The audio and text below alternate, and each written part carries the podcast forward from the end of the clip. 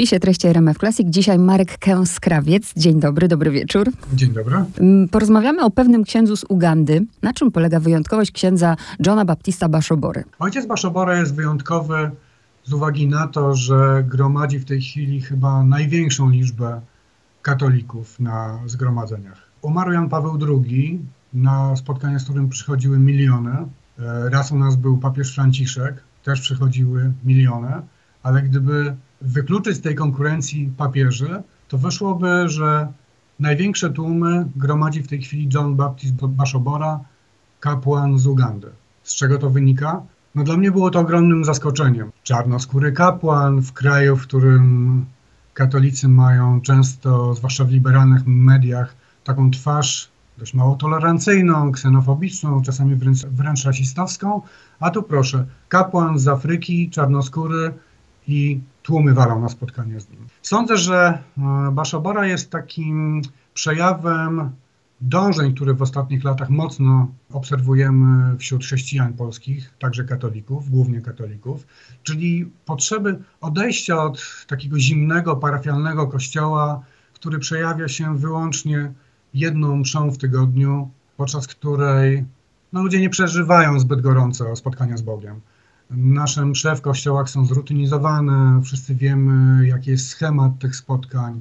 Tak naprawdę zmiennym fragmentem jest tylko, są tylko cytaty z Biblii, które i tak dobrze znamy, oraz kazania. A niestety kazania w Polsce w zdecydowanej większości przypadków no, są po prostu słabe. Charyzmatycy na czele z Johnem Baszoborą mm, powodują, że y, ludzie odnajdują tam zupełnie inne oblicze wiary, zupełnie inne oblicze Boga.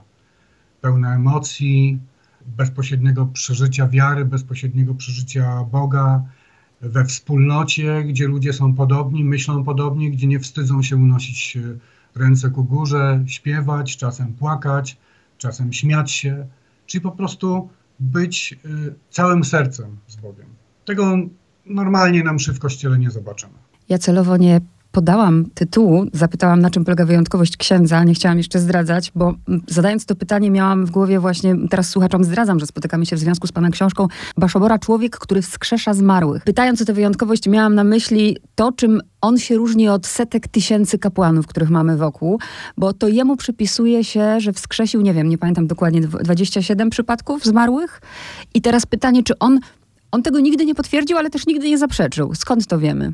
To jest chyba coś, co mi się najmniej podoba w postaci ojca Baszobory. On musi sobie zdawać sprawę, że w Polsce najczęściej podaje się liczbę 27 wskrzeszonych ludzi, czasem podaje się liczbę 26, czasem nawet 40 osób. No i właśnie, tak jak pani powiedziała, ojciec Baszobora ani nie potwierdza, ani nie, zaprzecza, nie patuje, to fakt, w czasie spotkań tymi liczbami, nie przechwala się, ale ja byłem na rekolekcjach w Pabianicach i tam rzeczywiście mówił o jednym takim przypadku. Sposób, w jaki opowiadał, zdradzał, że dla niego to właściwie nie jest nic nadzwyczajnego. No, od e, umarło dziecko, e, ludzie przybiegli z krzykiem, przynieśli na rękach to dziecię, on je wziął w objęcia, kilka razy powiedział I love you i już dziecko e, zostało przywrócone ze zmarłych. Siostra Potrzebowska, która jest takim najbliższym współpracownikiem ojca Baszobory w Polsce, opowiadała mi, że on podaje zazwyczaj jeden przypadek swojej siostry. Siostra umarła, a niestety ojciec Baszobora nie mógł znaleźć się przy, przy niej w tym momencie. Dopiero po kilku dniach przyjechał na pogrzeb i wtedy ona nagle przebudziła się no i dopiero spokojnie umarła po tym, jak ją wyspowiadał, pobłogosławił, mogła wtedy spokojnie odejść. No, dla nas, dla naszego umysłu człowieka XX, XXI wieku, człowieka y, żyjącego na kontynencie, gdzie od XVIII wieku panowało jednak oświecenie i, i królem była nauka, a nie wiara, no wydaje się to nie do pomyślenia. Dla na przykład mieszkańca Afryki ten świat, który się przenika świat y, rzeczy racjonalnych i nieracjonalnych, dla nich taki, takiego mm, rozejścia się tych dwóch światów nie ma. One funkcjonują jednocześnie. Wiele mieszkańców Afryki będzie się dziwiło, że mówimy, że nie wierzymy w duchy. Duchy są, to jest oczywiste. Myślę, że tu się trochę w tej mentalności ojca Baszobory, dlaczego on jest tak popularny w Polsce, zbiega też y, taka ludowość naszego wyznania, y, naszego katolicyzmu. Myślę, że to są takie rzeczy, które pozwalają dobrze się rozumieć w wspólnocie chrześcijan polskich i Johna Bashobory. To jest zadziwiające. Ten człowiek nie jest e, popularny, tak jak w Polsce nie jest popularny nawet u siebie w Afryce. Nie jest popularny e, w taki sposób jak w Polsce w żadnym innym kraju.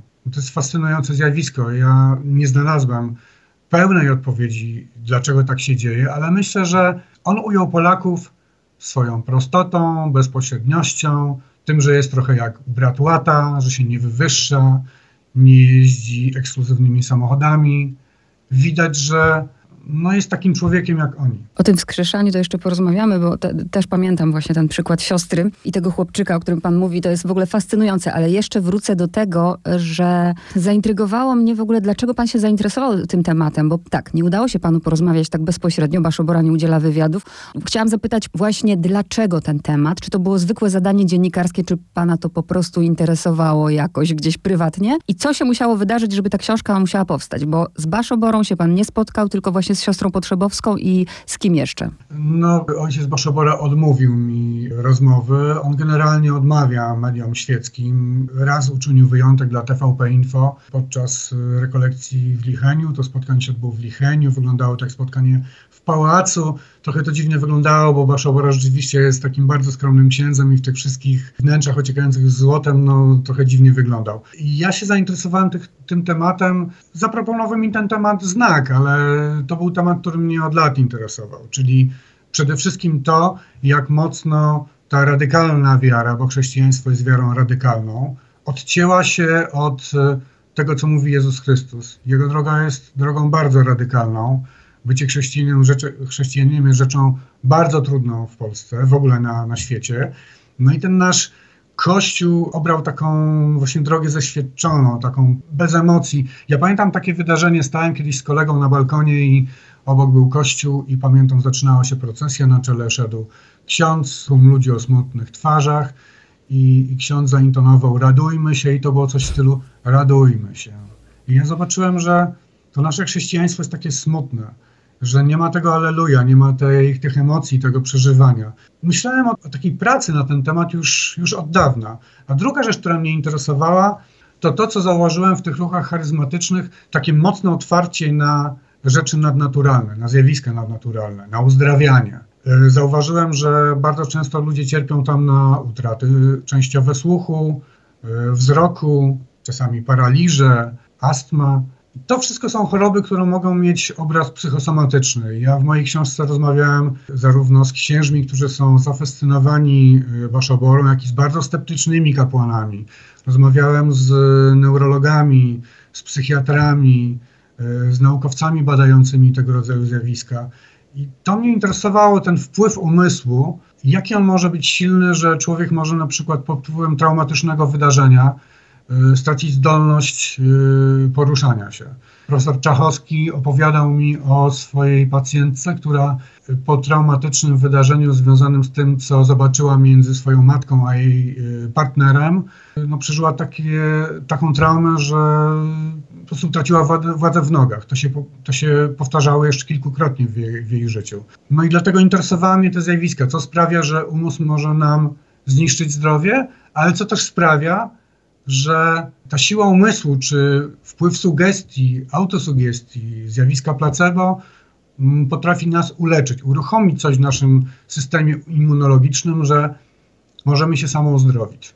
Te wszystkie aspekty znalazłem w ruchu charyzmatycznym. Ja się tu teraz jakby podzielę swoim doświadczeniem. Ja też się zastanawiałam, jak rozmawiać o tej książce, żeby nikogo nie urazić, bo wchodzimy w taką naprawdę materię bardzo delikatną. Pamiętam, prowadziłam spotkanie autorskie z Marcinem Zielińskim, prawda, z charyzmatykiem. I właśnie jak on napisał książkę Osiem Błogosławieństw, ja mm, prowadziłam spotkania autorskie i ja byłam wtedy zaszokowana, bo ja pierwszy raz coś takiego widziałam. Kościół pękający w szwach, bo wszyscy przyszli właśnie po to, żeby później po tej, po tej rozmowie mm, była ta modlitwa. On, który mówi, jeśli boli cię teraz kolano, to niech to kolano przestaje cię bolić. I to, o czym pan właśnie mówi, że to nie jest leczenie jakichś nie wiadomo jakich chorób, tylko ból w kolanie, astma, ból ucha, czy ucho cię boli, czy przestaje bolić. Czy panu na przykład się to nie wydaje wszystko naciągane? Wydaje mi się w pewnych aspektach naciągane. No oczywiście. Marcin Zieliński jest jednym z bohaterów mojej książki. -hmm. Ojciec Baszobora, e, jak Marcin twierdzi, jest ważną postacią na jego drodze duchowej. Zresztą co ciekawe, Marcin Zieliński jest świeckim charyzmatykiem, bo charyzmatycy nie muszą być kapłanami, nie muszą być księżmi, nie muszą być ojcami zakonnymi. Ale rzeczywiście pani mówi o swoich wątpliwościach i ja mam je do teraz. I wiele aspektów tego ruchu mi się nie podoba. Nie podoba mi się przede wszystkim to przekonanie, że nic nie dzieje się przypadkiem, że jeśli chorujemy, to nie możemy chorować tak po prostu, że to dotyczy milionów i że może nam się też przydarzyć. Członkowie tych ruchów charyzmatycznych raczej będą się zastanawiać, co takiego się stało, gdzie zgrzeszyliśmy, gdzie odeszliśmy od y, Boga, że On musiał nas, jakby to powiedzieć, napomnieć. Choroba jest elementem. Kary za grzechy, krótko mówiąc. Może kary za grzechy, za, za grzechy, może niekoniecznie kary za grzechy, ale jakiegoś rozstrojenia z Bogiem, no, odejścia od Niego. W skrajnych przypadkach może być tak, że charyzmatycy wierzą nawet w to, że choroba moja może być skutkiem grzechu sprzed pokoleń, któregoś z moich przodków, moich krewnych. I że mogliśmy otworzyć w rodzinie jakąś furtkę, przez którą wszedł zły duch czy szatan i on nas gnębi. To mi się bardzo nie podoba, bo tak jak myślę, że wielkim pozytywem jest to, o czym mówiłem na początku, czyli ta emocjonalność, to przeżywanie wiary, to, że wiara jest całym życiem. Baszobora mówi: wyjdźcie z tych domów, wyjdźcie z tych ławek kościelnych, idźcie do ludzi, mówcie o, o Bogu. To jest przecież najważniejsza rzecz, jaka was spotkała. To jest ogromna wartość tego ruchu. Ale z drugiej strony, to ciągłe mówienie, że gdzieś jest ten diabeł, który na nas czyha, że musimy cały czas y, uważać. To takie y, święcenie olejów egzorcyzmowanych na koniec nabożeństw, wody egzorcyzmowanej, wysypywanie solą otoczenia domu. No to mi się kojarzy z jakimś takim, no nie powiem pogaństwem, ale z dziwnymi aspektami wiary. I co zauważyłem, że to nie, nie dotyczy to do końca Paszobory, bo on na tle charyzmatyków, on nie jest takim zwierzęciem estradowym. On nie wychodzi i nie mówi, uzdrowiłem dzisiaj 300 osób, a wczoraj 200. To już czasami się ludzie śmieją, że tej konkurencji tych charyzmatyków y, to nawet Jezus Chrystus y, wypada słabo, bo no nie uzdrawiał y, poza wyjątkowymi sytuacjami setkami na każdym spotkaniu. Tutaj jest, widzę taki element uzależnienia. Najpierw cię straumatyzuje, wmówię ci, że, że chorujesz, bo grzeszyłeś, a potem cię z tego uwolnię to powoduje, że to nie dotyczy wszystkich, ale że część z tych osób żyje w takim ciągłym zagrożeniu i w lęku. Ja też słuchaczom tutaj dopowiadam, bo broń Boże, nie chcę, żebyście zrozumieli, drodzy słuchacze, że ja tutaj teraz atakuję, przyjmuję pozycję, że, mm, że nie. Chodzi o to, ja jestem w stanie to zrozumieć. Y, nawet powiem więcej. My wychowywani, sama wychowywana w tradycyjnej katolickiej rodzinie, gdzie ten starotestamentowy Bóg tam nade mną palcem kiwał i wiedział o wszystkim, co ja robię. Mało tego, mam doświadczenie bardzo poważnej choroby za sobą i jestem w stanie zrozumieć, że człowiek w sytuacji granicznej pójdzie wszędzie, naprawdę. Pójdzie na ten stadion, bo musi uchwycić się czegoś, jakiejś nadziei. Nie rozumiem z kolei właśnie, Baszobora mówi, że on nie jest uzdrowicielem, on jest tylko pośrednikiem Boga, Bóg przez niego uzdrawia, on jest, Bóg jest miłością, a za chwilę czytam w pana książce, że on na przykład mówi, wy z nieprawego łoża choćbyście nie wiem ile tam, no to nie dostąpicie tam zbawienia. Jest sporo sprzeczności w jego naukach. No, zdarza mu się mówić rzeczy czasami niebywałe. No, mówi, że widział człowieka z rogami na przykład. No właśnie. No, dla mnie to są, ja nie chcę powiedzieć afrykańskie bajania, ale y, pojęcie prawdy, opowieści w Afryce i w Europie jest trochę inne, ale z drugiej strony no, też się tak nie wywyższajmy. Jesteśmy otoczeni kłamstwem. Naprawdę na tle charyzmatyków, Baszobora, który czasami mówi rzeczy, które nam się wydają no, kompletnie nieprawdziwe i niezrozumiałe, on oprócz tego 90% rzeczy, które mówi, to są naprawdę cenne rzeczy. On jest trochę jak taki psychoterapeuta dla tych ludzi. Dlatego ja bym go nie atakował. Ja naprawdę, jak y, pani powiedziała o tym y, skromnym takim stwierdzeniu, bo to się często spotyka u charyzmatykach, ależ to nie ja uzdrawiam, to Bóg przeze mnie uzdrawia. Ale powiem pani szczerze, że jak mówi to Baszobora, to ja naprawdę jestem doświadczonym dziennikarzem, zajmowałem się latami dziennikarstwem śledczym i czasami już tak, już któryś zmysł mi się uskutecznia, kiedy czuję, słyszę fałsz. U Baszobory naprawdę widziałem skromność i takie mocne przekonanie, że rzeczywiście on jest, On wierzy w to, że Bóg przez niego uzdrawia. U wielu innych charyzmatyków to stwierdzenie, ależ Bóg tylko, ja jestem taki skromny i Bóg przeze mnie uzdrawia, to często była fałszywa skromność, a tak naprawdę na tych spotkaniach widać było pychę. Mhm. On taki, muszę powiedzieć, że ja na y, takim zjawisku pychy go nie przełapałem.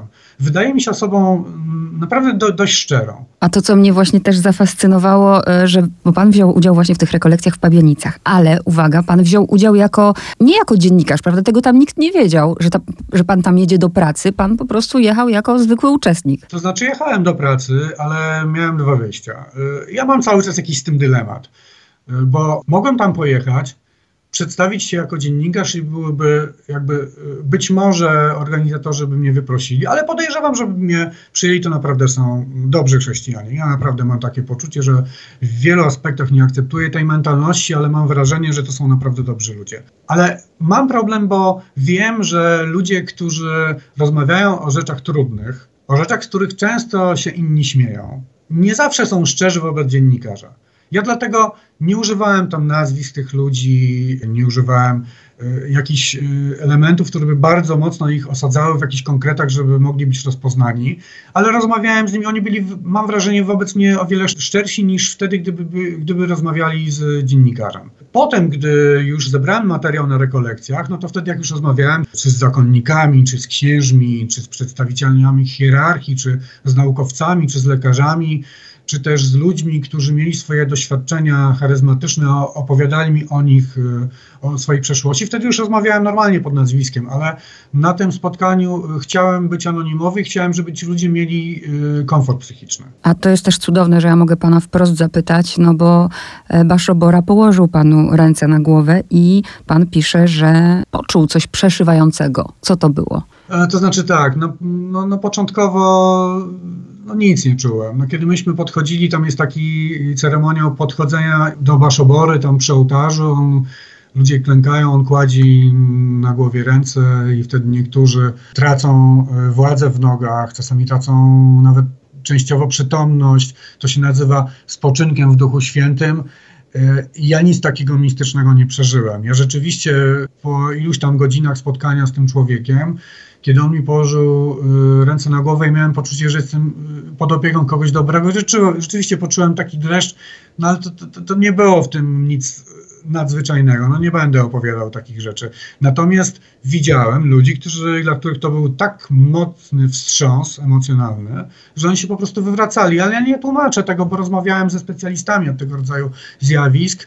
Takie rzeczy zdarzają się pod wpływem mocnego wstrząsu i zdarzają się nie tylko w katolicyzmie. Bardzo podobny ceremoniał jest y, w hinduizmie, Shaktipat się nazywa, to jest praktykowane w jodze kundalini, w różnych praktykach e, szamańskich. To nie jest zarezerwowane wyłącznie y, dla katolicyzmu. Mhm. Przesadziłbym mówiąc, że doznałem jakiegoś, przeżyłem jakieś doznanie mistyczne. Fajnie też pan pokazuje w tej książce właśnie, jaka skala jest tego, że mamy 2013 rok i mamy 58 tysięcy ludzi na tym stadionie narodowym. Próbowałam sobie to wyobrazić. Rzeczywiście z każdym rokiem coraz mniej. Teraz y, Baszobora gdzieś jeździ nawet po tych mniejszych ośrodkach, ale pytanie jest takie, bo o tym już y, pan mówił na początku, że co jest takiego, że on w tej Polsce ma taką popularność, jakiej nie ma nawet u siebie? Bo on tu przyjeżdża na zaproszenie ludzi kościoła, arcybiskupów, czy on jest zagrożeniem dla polskiego kościoła? Jak to rozumieć? Przyjeżdża na zaproszenie biskupów, arcybiskupów i jest zagrożeniem dla kościoła, ale trzeba tu zapytać, co rozumiemy pod pojęciem zagrożenia i czy rozumiemy pod pojęciem zagrożenia, zagrożenie dla struktury, czy też dla wiary. On przyjechał po raz pierwszy do Polski w 2007 roku to w ogóle był taki moment, kiedy y, wysypała się taka fala, zaczęli do Polski przyjeżdżać y, charyzmatycy z dalekich krajów, z Ameryki Południowej, z Indii, Baszobora z Ugandy i nasączali zupełnie innym, innymi emocjami ten polski kościół. Z jednej strony jest zapraszany przez y, biskupów. Jego wielkim promotorem jest arcybiskup Hozer. Za jego wstawiennictwem Baszobora przyjechał na to wielkie spotkanie na Stadionie Narodowym. No, oni y, wierni przyjechali tam wyłącznie dla niego, ale przede wszystkim dla niego. Natomiast jeżeli chodzi o to zagrożenie, to struktura kościelna jest strukturą hierarchiczną. No, góry mamy papieża, mamy arcybiskupów, biskupów, y, władze zakonne, potem mamy tą parafię z proboszczem, a charyzmatycy wprowadzają jakby taką strukturę poziomą. I to jest może niebezpieczne dla tej struktury hierarchicznej, bo coraz więcej katolików w Polsce swojej wiary nie, jakby nie kruje wokół parafii i tego pasterza terytorialnego, najbliższego, tylko wokół ludzi podobnie myślących. To jakby powoduje, że biskupi i proboszczowie nie mają takiego wpływu na tych wiernych, jak mają szeregowi bądź co bądź y, kapłani, jak na przykład ojciec Baszobora. On nie pełni jakiejś wybitnej funkcji w kościele ugandyjskim, ale ma rząd dusz. I tu myślę, że dla tego takiego y, starego, y, no nie, nie powiem zmurszałego, ale takiego y, no, mało aktywnego episkopatu, gdzie większość biskupów, arcybiskupów nie, nie znamy, to nie są najczęściej y, dobrzy mówcy. Taki ktoś z ludu, Ktoś taki, który zyskał popularność nie z powodu swojej funkcji, ale rzeczywistej swojej mocy, no jest zawsze jakimś niebezpieczeństwem. Niebezpieczeństwem jest też to, że oprócz tej wspaniałej, głębokiej wiary, tego przeżycia, tej wspólnotowości, bo to jest najważniejsze słowo, ci ludzie czują wreszcie taką prawdziwą wspólnotę ludzi podobnie myślących. Zagrożeniem jest, myślę, to takie mocne nastawienie i zasycanie tej rzeczywistości nadnaturalnej czyli tego na przykład przekonania, że możemy w każdej chwili słyszeć głos Boga, a nawet z nim rozmawiać.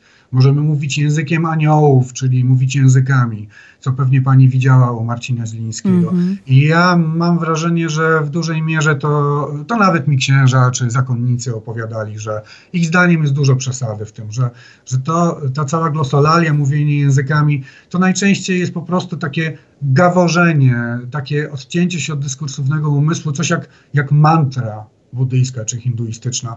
Wtedy możemy jakby oderwać się od swoich myśli i wejść w taki stan umysłu, który nas połączy z Bogiem. Prowadzono badania nad e, tym językiem aniołów. Każdy z charyzmatyków mówi trochę inaczej. W tym, co mówią, nie ma jakiejś wewnętrznej logiki, wewnętrznej struktury, wewnętrznej powtarzalności jakichś sylab które by powodowało, że możemy to rzeczywiście rozumieć jako język. To na pewno nie jest żaden język staroaramejski, żaden z języków biblijnych. Mm. Ja też jeszcze się zastanawiałam, czy to nie jest tak, że on w tej Polsce jest tak bardzo popularny, bo podkreśla przecież w tych swoich, nawet pan to pisze w książce, że wy Polacy jesteście narodem Jana Pawła II, wy Polacy jesteście wyjątkowi, a przecież to jest woda na nasz młyn. My lubimy, jak tak się o nas mówi. My lubimy. Kto tego nie lubi? My też mamy takim czasami, mam wrażenie, taką... Yy, sam to mam. Takie pragnienie, by, by jak się mówi o Polsce, to żeby szukać najpierw wad, a potem zalet. Ja myślę, że wszyscy są łasi na, na pochwały. To może być pewien element, ale myślę, że, że nie jedyny. Ja myślę, że Baszobora mówi prostym językiem. Dla człowieka bardzo wykształconego może ktoś powiedzieć nawet za prostym językiem, ale on naprawdę dociera do sedna sprawy. On mówi szczerze i bezpośrednio o rzeczach, o których ludzie z proboszczem nie porozmawiają to jest naprawdę, mam wrażenie, taka mocna psychoterapia. Właśnie. I ja nie mam nic przeciwko, bo to tak jak, nie wiem, w filmach Woody Allena jego bohater się zawsze kładzie na kozetce, bo tam jest to modne. U nas nie jest to modne. U nas jeszcze wciąż pójście do psychiatry czy psychoterapeuty naprawdę jesteśmy jeszcze daleko, daleko. I nie ma nic w tym złego, że ludzie właśnie potrzebują jakiegoś przewodnika, jakie, i potrzebują też wspólnoty. Jedyne, z czym mam taką wątpliwość, to właśnie z tym, bo ten tytuł jest mocny, nawet, nawet jak ta książka pana leżała i, i gdzieś e, ktoś znajomy mój, tak człowiek, który wskrzesza zmarłych, ale o co chodzi? To jest najbardziej niebezpieczne, wskrzesza zmarłych. Tak, tak, to, to myślę jest niebezpieczne. E, przecież tych przypadków, tych cudownych uzdrowień setkami ogłaszanych, to bardziej u innych charyzmatyków jest obecny niż u ojca Baszobory, bo on nie epatuje tymi liczbami, ale przecież tych przypadków zazwyczaj nikt nie bada. W tej chwili no się uzdrowień nie bada, tylko się je ogłasza, mówi jeden z moich rozmówców, chyba ojciec Prusak, jezuita. To jest takie pomieszanie z poplątaniem.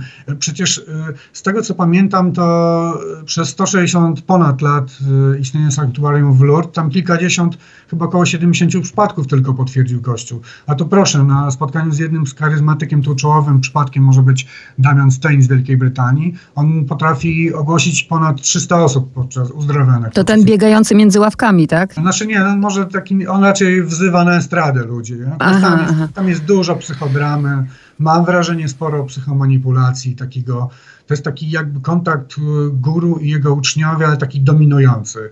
Baszobora nie jest postacią dominującą. Ja pani powiem szczerze, że dla mnie to jest naprawdę fascynujące, że w, w tym w Polsce, w tym, co że mówimy, jak ten katolicyzm u nas jest taki ksenofobiczny, że, że jakimi to strasznymi rasistami jesteśmy. A tu proszę bardzo, przyjeżdża czarnoskóry kapłan z Ugandy i, i dziesiątki tysięcy przychodzą na jego spotkania. To cały czas jest dla mnie nie do końca zrozumiałe.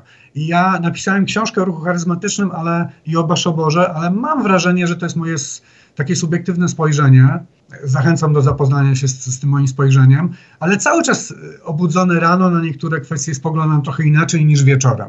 Mhm. To jest szereg problemów, które mm, ciągle goszczą w moim myśle, w moim sercu i na które nie znalazłem e, łatwej odpowiedzi. Byłoby może łatwiej, gdyby ojciec Baszobora nie uważał, że wszystko to, co mówi, to mówi na spotkaniach z nim, a nie rozmawia z dziennikarzami, bo bywały fragmenty, gdzie miałem wrażenie, że sobie zaprzecza, że mhm. tu grozi palcem, za chwilę gładzi po głowie i odwrotnie, że jest sporo w tej nauce niekonsekwencji, no ale jak mówię, no, no bez, bez możliwości bezpośredniego kontaktu ja na wszystkie pytania sobie nie odpowiem. Jak do, dorwałam tę książkę, to też miałam taką nadzieję przez chwilę, że znajdę odpowiedzi na te pytania, które mnie nurtują. Nie znalazłam, ale tak jak pan mówi, mm, ważne jest to, żeby sobie zadawać różne pytania.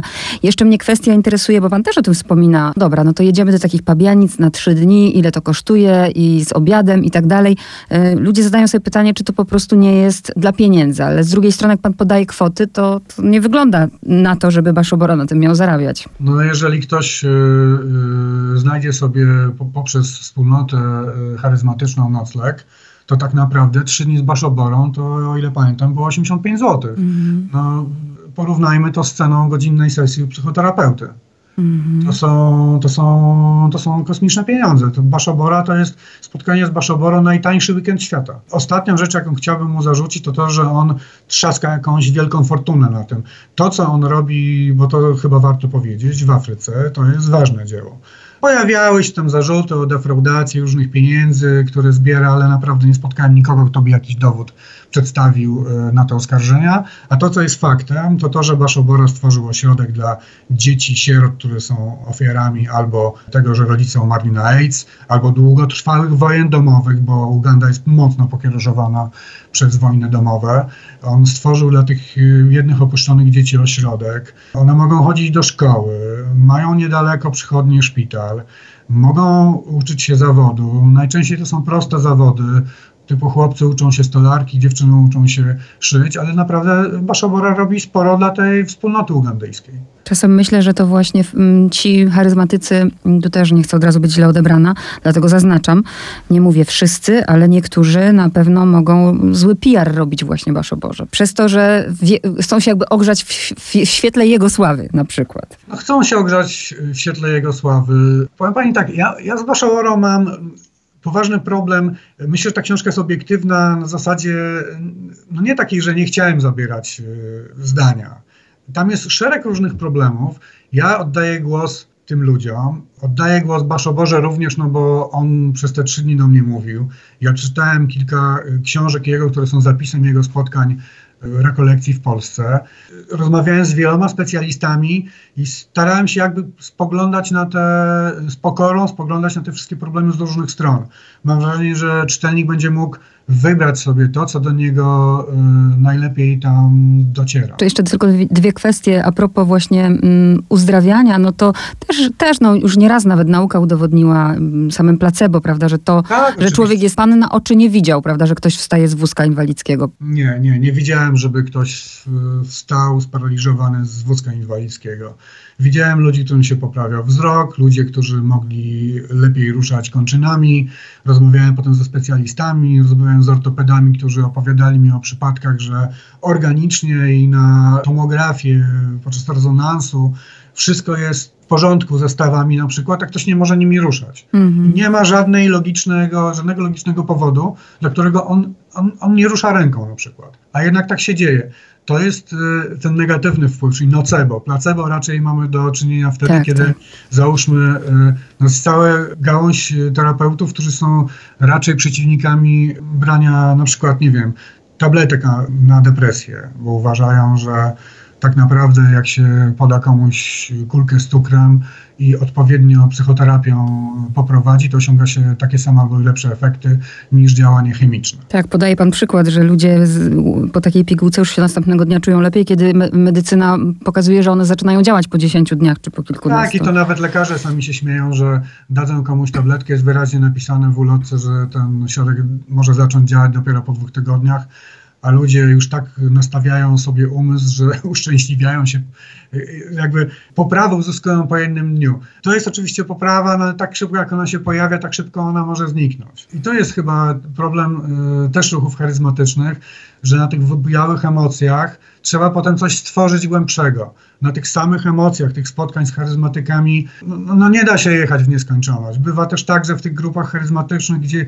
kiedy ta nowość tego mówienia językami, te przeżycia y, tych upadków w Duchu Świętym, kiedy one trochę powszechnieją, to one po prostu mijają i okazuje się, że nie rozwiązaliśmy tych wszystkich naszych egzystencjalnych problemów. Wtedy ludzie odchodzą. Wiele z takich grup, grup charyzmatycznych ma załóżmy po 50 osób, ale jak y, y, się spojrzy po iluś latach na, na tę grupę, to trzy czwarte osób jest zupełnie innych niż były na początku. Te grupy się wymieniają, fluktuują, one po prostu y, nie są trwałe bardzo często. I taka kwestia, która jeszcze mnie niesamowicie interesuje, to jest taki rozłam wśród samych wierzących, bo teraz tak, dzielą się, nawet też Pan o tym wspomina, że dzielą się na tych, którzy tutaj na tych spotkaniach z charyzmatykami otwierają się, wznoszą ręce do góry, śpiewają, cieszą się, a ci drudzy patrzą na nich jak na wariatów. Rozłam, rozumie pan, wśród samych wierzących. My jesteśmy lepiej wierzący od tych, którzy są gorzej wierzący.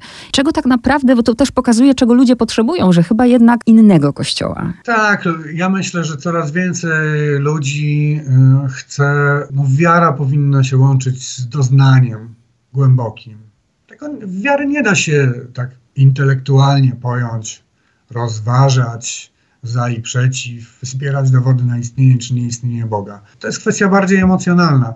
To też jest kwestia tego, że przez różne y, traumy, które nas dotykały przez wieki, no, no, jesteśmy na pewno narodem, który się nad sobą użala, ale też obiektywnie trzeba spojrzeć na to, że naprawdę przeżyliśmy y, no, w swojej historii e, wyjątkowe tragedie. No, samo nasze położenie geograficzne jest fatalnym położeniem. I też taki, taka trochę jest ta nasza wiara, taka, dużo tego, dużo smutku, mm. że skupiamy się bardziej na ukrzyżowanym Chrystusie niż na tym, który z martwych powstał. E, straszymy się piekłem raczej niż cieszymy się, że, e, że doświadczymy nieba.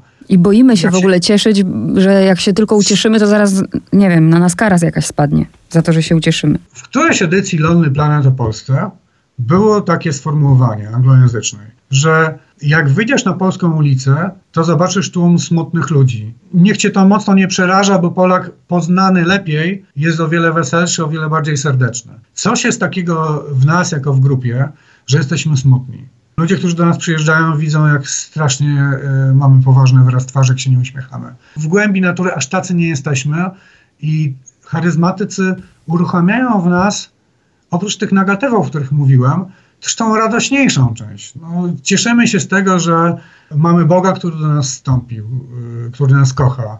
Chcemy żyć, jak, jak nam radzi Jezus Chrystus. No, no, z czym tu się martwić? Powinniśmy się cieszyć.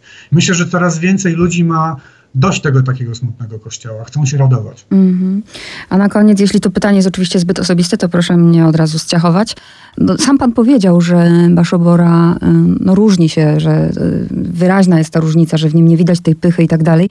Więc nie wiem, gdyby teraz Baszobora miał za chwilę przyjechać do Polski, czy by pan znajomym powiedział, słuchajcie, idźcie, bo warto. Co pan dostał od niego takiego, co pan na przykład praktykuje y, na co dzień? Znaczy, ja myślę, że duża część moich znajomych by mnie wyśmiała. Inna część może by pojechała na zasadzie zainteresowań y, tym, jakie jest nasze społeczeństwo, ale myślę, że znalazłbym parę osób, które szczerze by skorzystały na, na, na spotkaniu z Baszoborą. Zwłaszcza dotyczy to osób, które są zapracowane, które ciągle robią kariery, pracują od rana do wieczora, nie mają czasu na takie zatrzymanie się. takim ludziom y, taki wyjazd się przydał, aczkolwiek nie wiem, jakby zareagowali na, te, na to, że ojciec John mówi piękne rzeczy, po czym raz na jakieś 2-3 godziny powie coś, że y, opadają panu, pani ręce. Y, ciężko, ciężko mi jednoznacznie go ocenić, naprawdę. To, to, to jest wręcz niemożliwe. I tym optymistycznym akcentem kończymy rozmowę. Dziękuję, do usłyszenia, Dziękuję, dobrego wieczoru. Do usłyszenia, do widzenia.